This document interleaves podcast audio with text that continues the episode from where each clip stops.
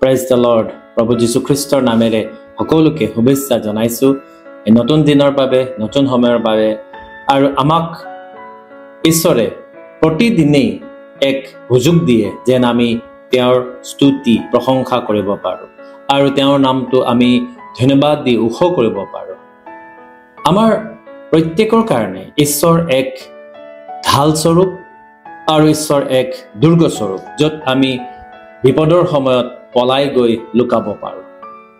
বাক্যত অৰ্থাৎ বাইবেলত এইদৰে লিখা আছে নহুম এক অধ্যায় সাত পদ।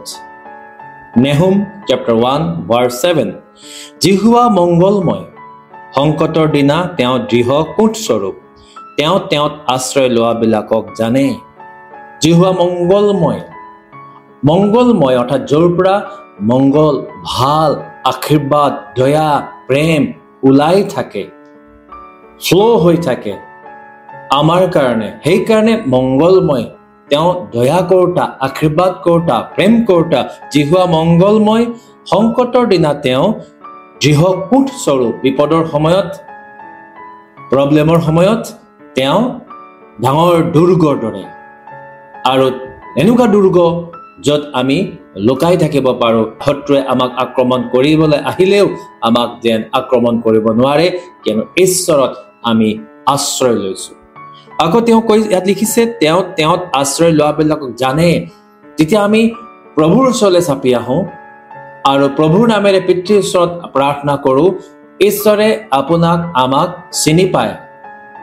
যিয়ে ঈশ্বৰৰ ওপৰত ভৰসা ৰাখে যিয়ে ঈশ্বৰৰ ওপৰত নিৰ্ভৰ কৰে যিয়ে ঈশ্বৰক বিশ্বাস কৰে তেনেকুৱা প্ৰতিজন ব্যক্তিক ঈশ্বৰে জানে। প্ৰেজলত বহুত আনন্দ আৰু এক সুন্দৰ বাৰ্তা আমাৰ কাৰণে।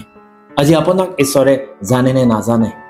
আপুনি তেওঁক চিনি পায় কিন্তু আপোনাক তেওঁ চিনি পায় নে নাপায়? যদি তেওঁ আপোনাক চিনি পাব লাগে বা আপোনাক জানিব লাগে তেনেহ'লে আজিৰ পৰাই তেওঁৰ ওপৰত ভৰসা কৰিবৰ কাৰণে আৰম্ভ কৰক। তেওঁৰ ওপৰত নিৰ্ভৰ কৰিবৰ কাৰণে আৰম্ভ কৰক। তেওঁক আশ্ৰয় ল'বলৈ আৰম্ভ কৰক। ঈশ্বৰে আপোনাক চিনি পাব। তেওঁত আশ্ৰয় লওঁতাবিলাকক তেওঁ জানে। সেয়ে বন্ধুসকল আজি আপুনি আৰু আমি যেন সেই ঈশ্বৰ যিজনে আমাক মংগল কৰে তেওঁৰ ওচৰ চাপি বিশ্বাসেৰে যেন তেওঁৰ লগত লাগি থাকোঁ আৰু আমাক যেন তেওঁ চিনি পায় আৰু সংকটৰ সময়ত শত্ৰুৱে বা ছয়তানে বা বিপদৰ সময়ত যেন আমি আশ্ৰয় পাব পাৰোঁ। শত্ৰুৱে বা ছয়তানে আমাক বিচাৰিলেও যেন আমাৰ আমি ঈশ্বৰত লুকাই থকাৰ যোগেদি আমাক একো কৰিব নোৱাৰিব।